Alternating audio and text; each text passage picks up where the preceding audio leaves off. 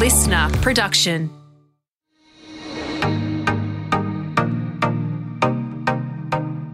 Hi, I'm Helen McCabe, founder of Future Women, a club helping women to connect, learn, and lead. Over my career, I've run teams inside newspapers, edited a magazine, and launched my own business. This has meant building a team from scratch, leading through difficult times, and managing the odd crisis. I've never had any leadership training because I thought you were either good at leading or you weren't. I thought being decisive was a key metric for success. I was wrong, and it led me to make simple but avoidable mistakes. In this series, I'm doing what I should have done years ago reaching out to people who I admire who have also successfully run teams across all types of industries. So I can ask their advice on some of the common leadership challenges. To stand out as a leader, you need to be innovative. One of Australia's leading innovators over decades has worked at the forefront of banking and tech. Pip Marlow is CEO of Salesforce. Prior to Salesforce, she was Chief Executive Officer, Customer Marketplace at Suncorp, which she joined in 2016. Pip was at Microsoft for 21 years, and she held a number of roles, including six years as Managing Director. Along with being an innovator, she's a passionate advocate for flexible and diverse workplaces that empower people. I thought we'd just start by getting a, a, bit of a sense about what your current role looks like. Oh, you know, the answer to that would probably change on every given day of the week. But uh, the joyous title is CEO for Salesforce for Australia, New Zealand, and the beautiful, diverse area of ASEAN.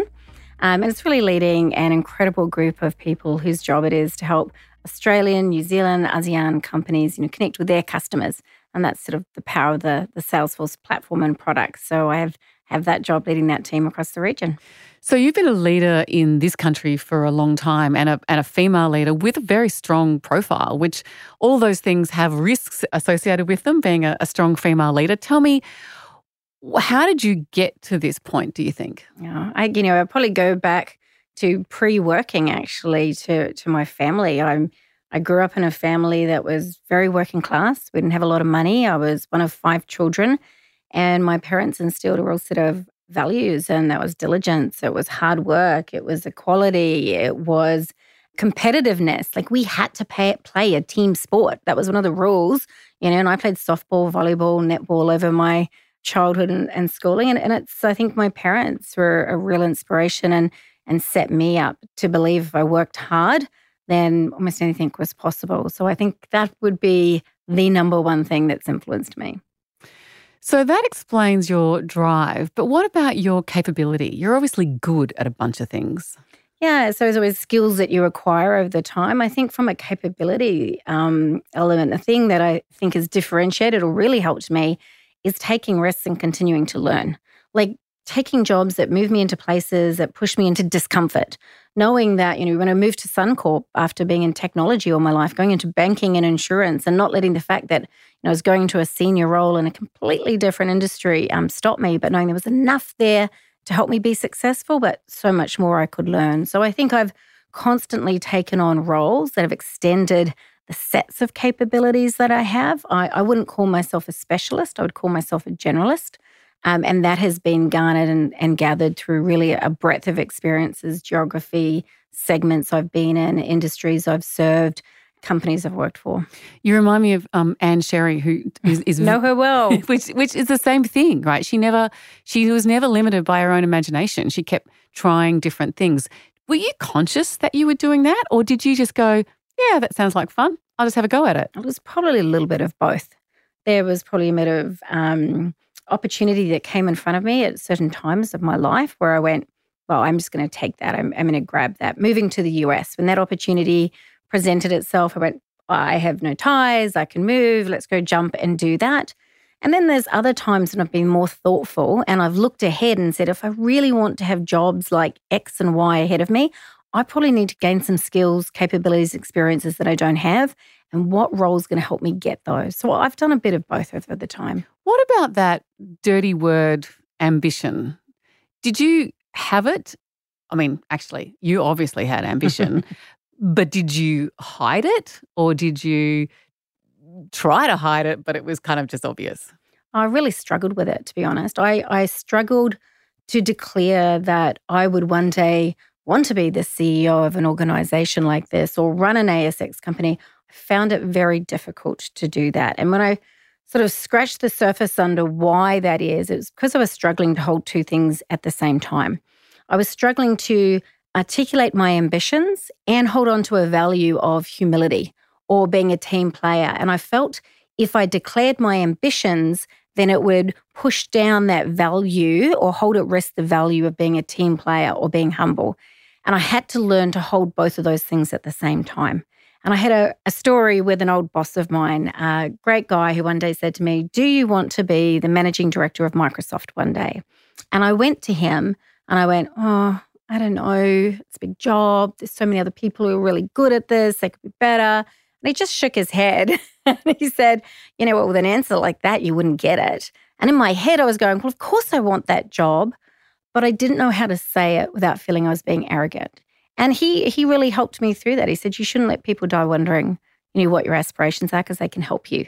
And you can do it in a way that still is humble and a team player and, you know, work work that through. And so I'm much more comfortable now articulating my ambitions.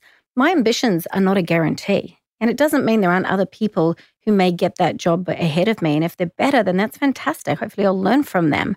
But uh, it's, I think it's an incredible art for me that I've had to, you know, build up skills around and, and holding both of those things at the same time. I did exactly the same thing with a newspaper editor who asked me whether I ever wanted to be a newspaper editor. And I said, um, Can I think about it? went back in the next day and said, I said, "Oh no, I just want to pick up that um, conversation from yesterday." And he said, "I think I've got a pretty good idea where you where you stand." And immediately offered me a job that put me in a different path. So I learned from that point as well. I think, and the only reason you do it is because you are trying to be have the humility and the team player. And there's that little bit of doubt about whether you actually can do it as a woman in a major organization.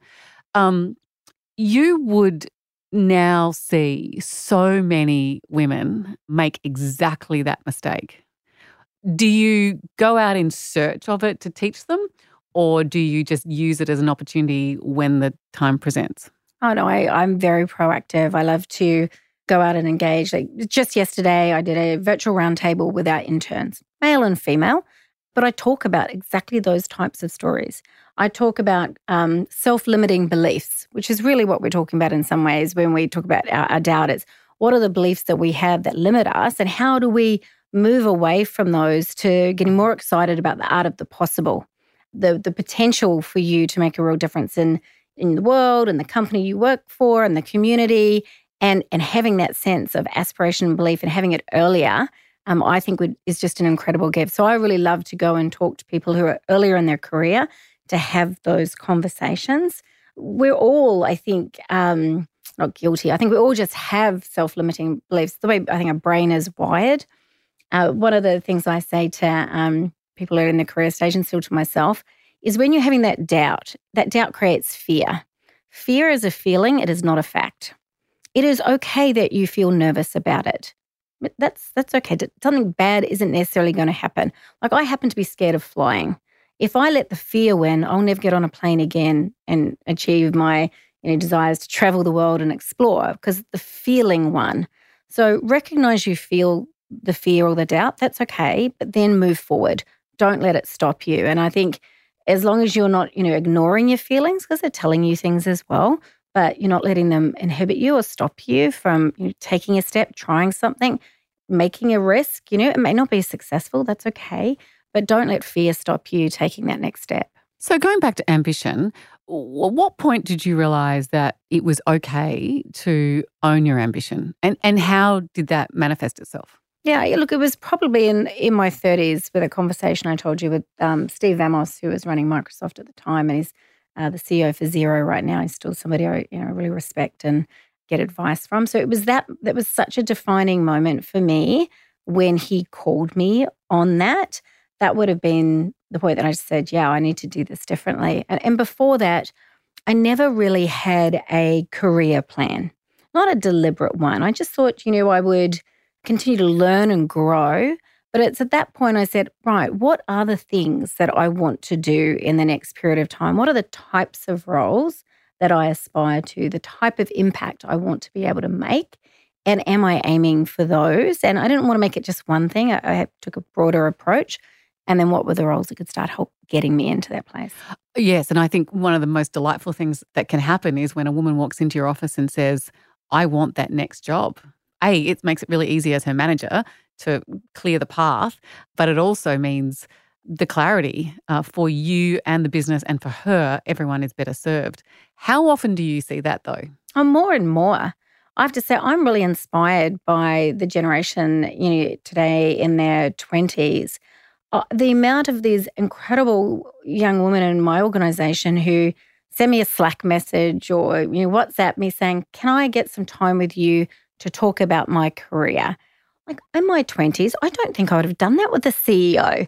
There is like, and I'm like, yeah, if you have taken, if you got the courage to reach out to me to do that, then you're going to get some of my time. Not a problem. So I love that. And I'm, you know, constantly um, seeing and, and getting those messages way more now than ever before. Um, now, I don't necessarily see it sometimes as much, maybe women in their 40s and 50s, maybe less, but the the this generation in their you know, 20s and 30s, I'm like, you girls have got this. I'm so like I have such great hope as I spend more and more time with that generation. I think they're incredible. I hired a young girl that was doing an internship on a different magazine on a different floor that walked up the flight of stairs onto the floor and into my office. Um, and I was editor in chief of Women's Weekly at the time, which, you know, used to have Ita Buttrose mm. and a whole mm. bunch of famous people, and um, asked me for a job. So I hired her on the spot. I mean, she was clearly a go getter. Yeah. What's she got to lose? Yeah. A, a no? Yeah. She got a steps up. Know, that's you, your list yeah. steps up and then you got a job. And you a go. great anecdote of how awful I was to tell for the rest of her life. But no, I hired her. Um, let's talk about innovation. You've you've worked at the forefront of some organizations that have been the forefront of innovation. What has that looked like in terms of the way that you and they have approached I guess, the development of their workforce. So it's so interesting. The word innovation is so often associated with product. Yes, how what's the next, you know, version of this car or you know this laptop? But innovation is so much broader than that. It's a way of thinking. It's business process innovation. Uh, there's so many different ways innovation can occur, and I think. Uh, the thing I really love at am right now, actually, um, at Salesforce, is innovation is one of our, our four core values. So to actually work for a company where they put that down as um, a value is like, I love it because it means that in every part of our business, we're taking a, a challenger mindset to say, how do we make it better? How do we make it better for our customers, our people, our community? And, it, and it, it's embedded across the business. You sense it, you feel it. So it might be um, in the form of um, equality. Uh, how do we continue to innovate about how do we do better around equality? So just recently, um, we released a new transgender policy where um, if you were going through a transition, we would give you four weeks medical leave. We would give you over $40,000 towards your surgery. We would give you $1,000 towards the legal fees to change your name and everything else you're doing. And we would even give you $500 towards a wardrobe change um, as you went through that transition. Now, I know $500 isn't a lot, but it's actually more symbolic around the change that you're going through and how we want to support you. An innovative policy like that would not have existed however many years ago when, when that conversation may not have even surfaced. Um, and it might have, you know, somebody might not feel comfortable even sharing where they are. We have a fantastic uh, team member, Manu, in New Zealand, who's already taken advantage of the policy. And it's one of the first for us in ANZ. And it's, it's great to innovate in policies that allow your people to contribute and participate and, and feel welcome and included. Now, there are many businesses that are still struggling with the concept of equality for women, uh, let alone to be looking at those sorts of policies. You are obviously at the at the forefront of you know really dramatic change in terms of the way you see people and culture. In terms of the sorts of leadership techniques, styles, what have you seen in your career that has changed, if anything, for that matter? Well, I think specific to gender equality, the number one driver of change is actually having a leader at the top who genuinely believes in it. And that genuine belief and care drives proactive action. So, if you think about things like sexual harassment in the workplace, the more egregious examples are less and less common. Okay. But the microaggressions and the systemic barriers in processes, they're the ones that are still there.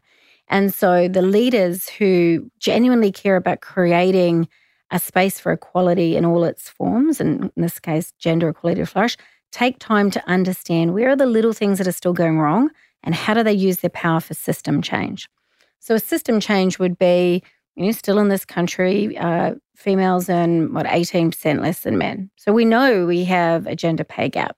So just doing a report in your organization to see if you have a pay gap is not action. It's analysis, it's great, but actually spending the money to close the gap is action and ensuring that you know, men and women are having you know, equal pay for equal work. So um, I, I love that. It's one of the things that attracted me to Salesforce. Marc, our CEOs, I think so far spent I know, 15, 16 million dollars closing the pay gap. And we look at it twice a year to make sure if anything's moved and shifted, we fix it. So it's that action aligned to the value that makes the difference.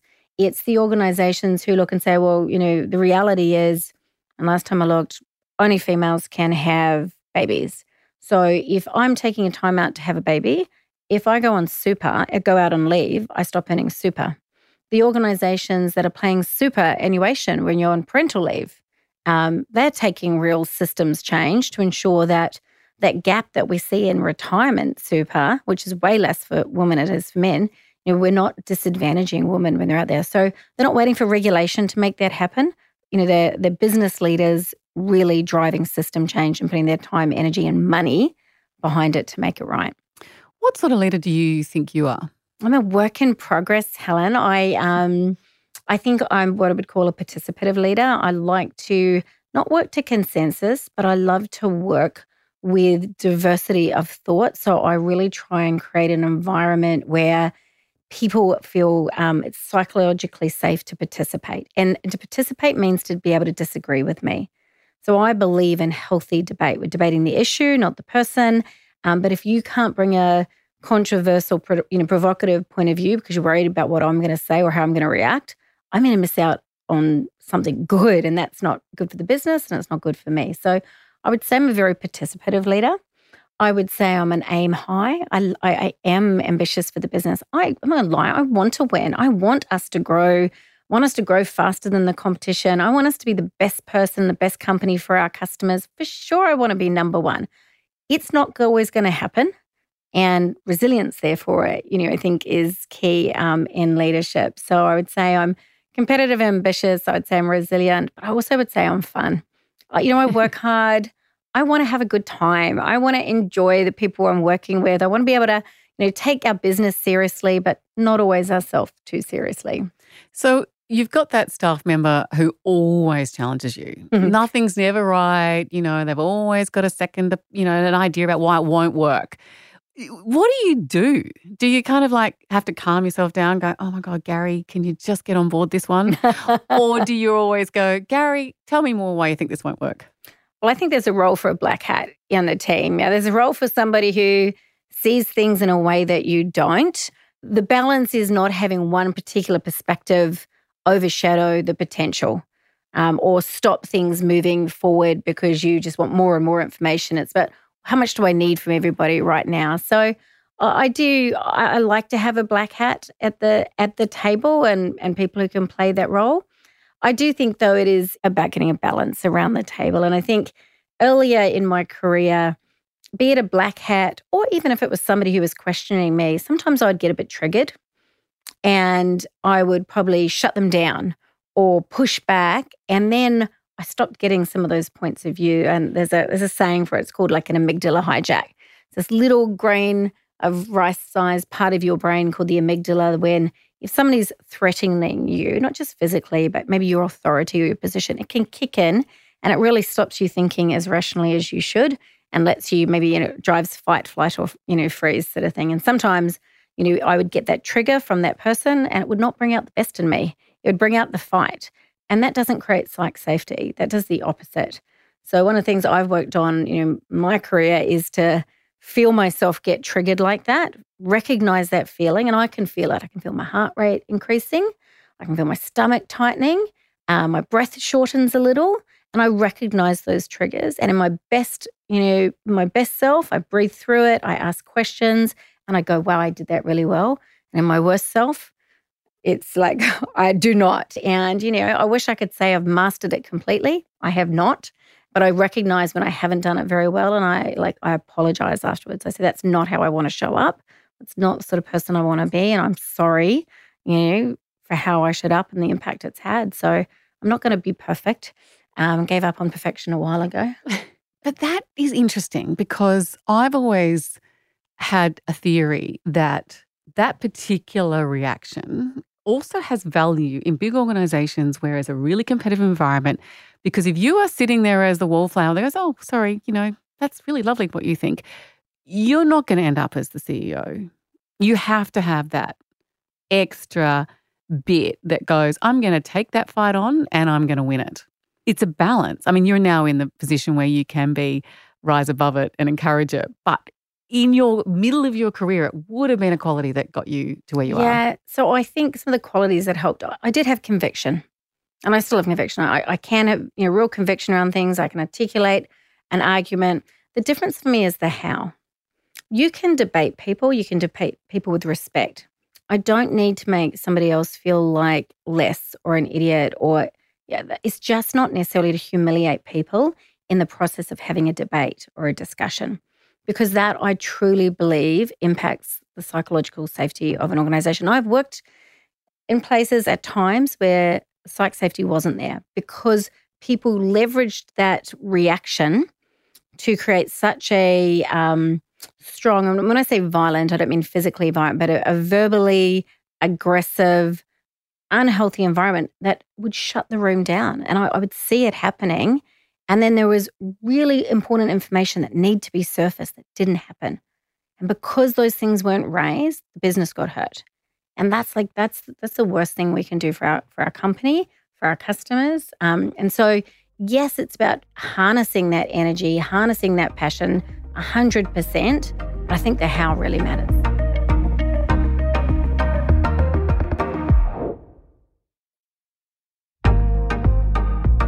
Pip, one of the things that you find when you enter a new organization is that there's always an attitude of that's not the way we do things around here. How have you tackled that um, in your leadership roles? Well, there's probably two things I do. First, I um, tell them the story of Blockbuster because Blockbuster didn't stream videos and really doesn't exist. And it's that lack of challenging the way things have done means that we all use Netflix now. And so it's really important to bring in a challenger mindset. So I give an example of what could go wrong if we don't challenge. But I think the other thing to think about, and I learned this lesson actually um, when I moved um, to Suncorp, you know, I came in to take a role around innovation. I think in order to help an organization change and ask them to do something different, it's important to take a moment to honor the past before you create the future. Understanding why things are the way they are, because the people in the company are doing something they think is good or right or the best way. They're not, you know, coming in today and going, oh, you know, I'm not going to change. They're coming in thinking they're doing something good. So, understanding why those thoughts and beliefs exist, why the history has got us to this place, is an important, respectful moment in driving change and creating the future. And then the people you're going to ask to change know that you've taken enough time to understand why things are the way they are and use that to help inform moving forward. So, I try and show those two things. We need to innovate, we need to change, or else we will become obsolete. And that's hard, especially when you're in a market share of number one. Uh, the incumbent's dilemma, isn't it? And the other is then respecting the past before I create the future. Can we also talk about risk profiles? Mm-hmm. Because mm-hmm. there's a lot of incentive for organizations to have very little risk appetite. But you've obviously worked in organizations where risk has been carefully calibrated. How do you manage that with your executive team and get them to take risks? And it's funny, for most of my career, my risk appetite is how much can I push things without breaking things? Yeah, like how fast can I go without doing like really bad damage? Working in financial services teaches you a lot about risk, actually. Um, it teaches you actually to have a conscious risk appetite. I never really had a conscious risk appetite until I worked in financial services that taught me about how much am I prepared to fail in order to make something happen?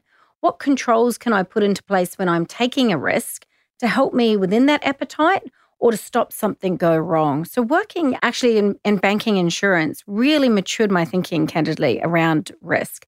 Then it's to bring it back to if you're going to take risk and create an environment for your organization to take risk, you have to reward it. You have to let people go to the boundaries that you set, you know, that freedom within a framework. So give them the framework, how much you're prepared to let them lose on a project or um, how many times something can fail before you stop it. Give them some of that and, and accept that on that path to learning or innovating, failure will be part of that. Um, I always like to say, my guys fail fast, frequently, and frugally. Um, and if you figure it out you've failed, stop it quickly. Yeah, don't let it cost us too much money. Um, and do it frequently because if you don't fail very often, then it hurts a lot. And you're like, oh, that didn't feel good. So actually, small failures build resilience. It's like, you know, when you're working out, a little muscle tear builds back stronger. So I think allowing people to fail within a framework is a really healthy um, attribute of an organization that embraces innovation. As an innovator in everything, where do you think leadership qualities are headed? What sort of skills do you think our audience should be thinking about developing today?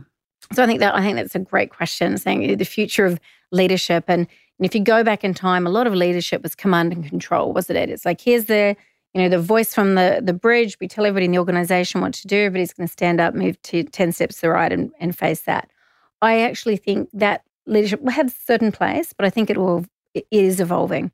So I think it's about leadership from the edge. So leaders at the top of the organization being able to understand and, and pull information from closest to the customer and that means the leader at the top really needs to be able to connect not just with their senior managers, but with the people at the front line of their businesses who are talking to customers, understanding what the competitor is doing. So I think leaders who are more porous in their organization will be more effective.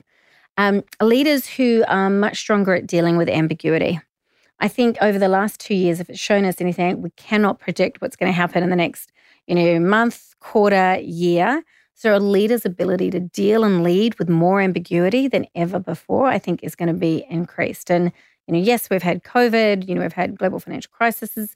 It just seems to be these things are coming closer together, and so that ability to deal with that ambiguity is going to be really important. Um, leaders who create more clarity for their organization. Clarity isn't paint by numbers and saying you must do this, but clarity around the purpose, the why we're all doing what we're doing, that drives discretionary effort and gets people behind the purpose, that's going to light up organizations uh, and, and effectiveness, I think, far more. And a purpose for me isn't we're going to grow to be $10 billion. Most people I know don't get out of bed to help the company they work for, you know, grow to an X billion dollars. They get out of bed to have their company help them work in the education sector to help get personalized learning and better, you know, student outcomes or work in healthcare because you're working with clinicians to help get better clinical outcomes, or you're helping small businesses grow their business. So the people who get their organization inspired about the purpose and the why, those things are important. So being porous, dealing with ambiguity, um, and having that sense of really getting people inspired around the why, people want to go and, and work for organizations like that and, and leaders who run them. I think that's a brilliant answer. What do you want to see less of in terms of leadership styles? less of. It's um definitely for me it'd be maybe a little bit less on the um the the lack of vulnerability. I think still sometimes leaders feel like they have to know the answers or they have to be the person to tell everybody else what to do or they're not comfortable saying hey i'm just not sure about this let's get some other people in here i want to see i don't want to i want to see less of that lack of vulnerability and more people opening up and going never faced into this so let's figure it out. That, that line people say, you know, don't bring me problems, bring me solutions. If they knew the solution, they probably would.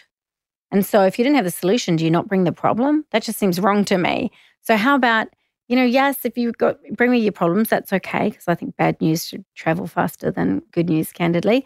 And if you have some ideas on the solution, fine. But if not, let's figure out who can help us at that point. So um, yeah, more vulnerability in there. In terms of uh, your first answer about the future, what sort of leaders or who do you admire at the moment? Is there anyone you think there's actually doing a great job of combining at least some of the the thoughts that you just had about the future of leadership. Yeah, and I'm you're going to think I'm I'm biased, but I, I would say Marc Benioff. Um, and yes, he's my boss, so that's going to sound like it's going to be a like she has no choice. Well, he's Trust running. me, I have a choice. But um, the thing about Marc is he really believes in stakeholder capitalism, and and it's all around. It's not just around profit, and there's multiple stakeholders you should think about when you're running a business. And for him, and I align to it, it's our communities, it's our customers, it's our employees, it's our planet, um, and it's our shareholders. And I love um, what he is doing on that. And and it's not just talk. You know, we do the one percent pledge, so we give one percent of you know, our time, um, our equity, and our product away every year. So when you're a small company, that's not a lot. When you're a twenty billion dollar organization, that's quite a lot. so I really admire the work Marc does, and you see it. He's very active around sustainability. I have a great deal of admiration for him. I have a great deal of admiration for Satya at, at Microsoft. I think he's a very purpose driven leader and he has sort of reinvigorated that organization and with a real strong sense of values um, as, as part of that. Um, those two really um, stand out to me on the on the global stage. But I think you can lead in, in lots of different ways. I always love seeing, you know, this last year, some of the work and, and the standout people in Australia, like Grace Tame. Yes. You know, her voice, you know, Brittany Higgins, is that they took a real leadership stand in this country. And I think their fingerprints will be felt um, for a long time to come. And, you know, I say thank you to both of them for standing up and, and sharing their stories and making a difference. a- a day barely goes past where I don't recognize the work of Brittany Higgins in changing our thinking at every level. And in terms of Grace Tame, the most extraordinary 26 year old communicator I have ever seen. Exceptional. This audience is mostly female future leaders. What advice do you have to them about the sorts of issues and their approaches to their leadership skills, assuming that many of them may only lead small teams, may never lead, uh, well, may never lead for long, may may have small roles in our society in this um, in their careers. Is there anything that you can impart? Yeah, uh, maybe a couple of things. First of all, I think everybody leads. It's not a title, it's not a job position.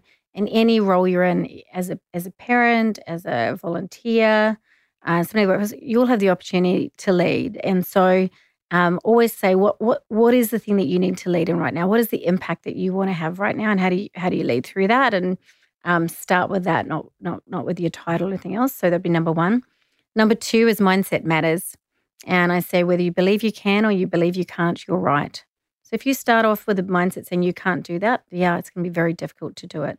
But if you have a mindset of you can, that's the first step. So your mindset really matters. A book I love around mindsets is actually called Mindsets. It's by Carol Dweck. She's a psychologist. It's been one of my favorite books to read around that, and I highly, highly recommend it.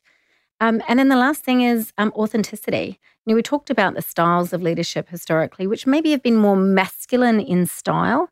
Don't feel like you have to be um, masculine in traits or, or different or who you're not. Um, I always say to people, for me, um, when I get asked what's what's the misconception of me, is I say, don't don't um, confuse my kindness for weakness. I'm a kind person. I'm a fun person, but I'm not a weak person. But I still want to hold that kindness and that fun there. They're, they're part of me. But um, you know, that's that's being authentic, but it doesn't mean that I'm that I'm weak. So, you know, hold on to the things that make you who you are. It doesn't mean that you don't have other characteristics as well to tap into. If we cast forward five years, uh, 10 years, where is Pip Marlow? Can I say on a beach with a cocktail? You can. Like, 'cause I don't, I don't know. Look, I think the next phase of my life after corporate is going to be a mixture of some boards and some community work. Um, and occasionally, occasionally I think about politics. And I occasionally think about that because it's easy to sit here and criticize, isn't it? Um, but maybe you should just get in there and do it. Being a public, um, you know, people I really admire in public service, and it is a service to the public. And yeah, so and, and maybe a five percent chance I'll jump into something like that. We're going to take that offline because I would love to see you run for politics. I'm a um, a big advocate for more women in political roles. I really don't care what party you run for, but I do care that we get more women into senior roles. So, and given it's think big, obviously it would be the prime minister. You know, there's well, that's you right. there's no nothing point. you go aim high, didn't we say? you might as well. Yeah. Well, and look, we're definitely in the market for a, a, a future female prime minister. It's still tough to get there. Oh, totally, it is. I, Yeah. I have so much respect for Julia Gillard. You know how she's shown up, especially in these last few years. She's a class act, and um, yeah, so I think she's a role model for an ex um, prime minister. And we're always looking for who might be the next female uh, political leader in this country. So I'm going to hold you to that. Um, Pip Marlow, it's just been delightful. Congratulations on your career to this point. It um, is absolutely inspiring. And uh, thank you for talking to us about ambition and innovation and mindset. It's been a privilege to talk to you. Thank, Thank you so much for having me. I hope you all enjoy the podcast. The Future Women Leadership Series was presented by Helen McCabe, executive producer Jenny Goggin, sound production by Darcy Thompson.